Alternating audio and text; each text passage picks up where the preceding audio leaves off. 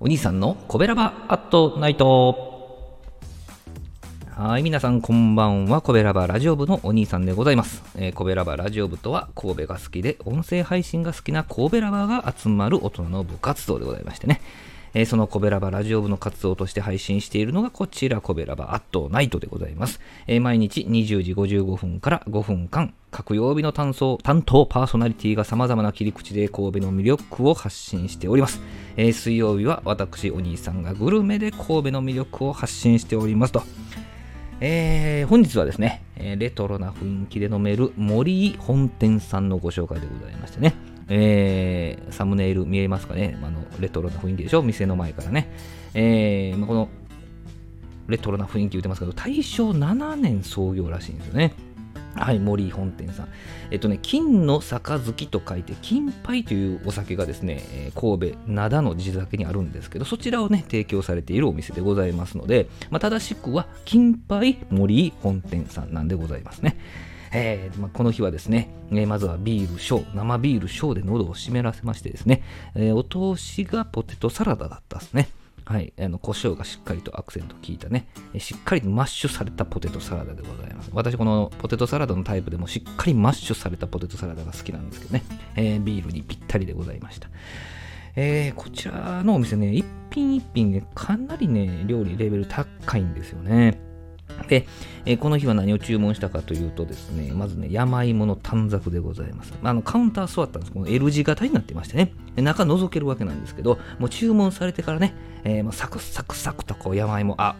切ってるわみたいな感じですよね。そこにですね、わさびが添えられててね、うずらの卵添えられて、テーブルのね醤油ちょっとありますんで、ね、それをね、かけて、しっかり混ぜ込んで、食べてね、シャキシャキを楽しんでビールをごくりといくわけなんですけど、美味しかったですね。で、そして次はね、木寿司の盛り合わせ、サバとタイの木寿司の盛り合わせでございます。木寿司ね、塩漬けして酢で締めたもの、木寿司と、これ関西独特ですかね、木寿司って言うんですけどね、いわゆる締めサバですよ。締めサバと締めタイでございます、が提供されると。木寿司といってもシャリはついてませんね。でこちらね、サバとタイ締めたやつをですね、ちょっとだけねおろし生姜、ちょっとだけ醤油をつけて楽しむわけなんでございます。この醤油はたまり醤油が別で出てきますね。でこの辺で日本酒ね、金杯の純米酒にねチェンジして、グラスにこうタッタッタッタッタッとこう、注がれてですね出てくるわけでございます。でサバの木寿司をいただいて、ちょうどいい締め加減でね、サバのうまみ味わいがしっかりと口の中に残りましてね、タイの木寿司はね、これまで食べたことなかったんですけどね、柔らかくてね、刺身で食べた時で結構歯ごたえあるじゃないですか。こちらね、ちょっと柔らかく、ね、なっててね、少し歯ごたえが残る独特な食感、そして旨味が強いんでね、味わいが何とも言えなかったですね。魚をおろして塩漬けして酢で締めるわけですから、手間えらくかかってますよね。またそれぞれの感覚がものを言うとこなんでしょうけども、美味しかったですね。人気があるの分かります。はい、貴重な体験しましたね。この辺でね、金杯の樽酒、これもなんか珍しいらしいんでね、樽酒にチェンジしましてね、こちらは木のマスの方ですね、注がれてくるんですけど、こうね、樽酒、杉の木の香りがほのかにね、花岡がガーッと上がってきて美味しかったですね。料理は続きまして、ナスの田楽をいただきましたね。縦半分に切ったナスの表面、しっかり焼き目ついててね、そこに甘めの白味噌がトッピングされていましてね、スプーンと箸でねこうくり抜いて食べて、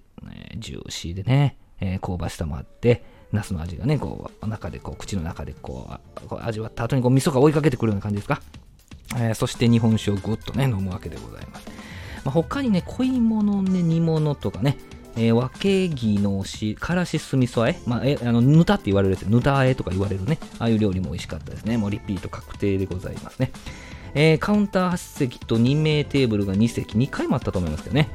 お二人で飲むにはちょうどいい感じのお店でございまして、店員さんも温かくてね、気さくに話しかけてくれるようないいお店でした。本日は金杯森井本店さんのご紹介でございました。明日はね、20時55分から木曜日担当の赤星さんでございます。赤星さんの配信ね、ぜひ皆さんお聞きください。さあ、水曜日の相手お兄さんでございました。ありがとうございました。文化を推進するトロフィーの毛利マークの提供でお送りしました。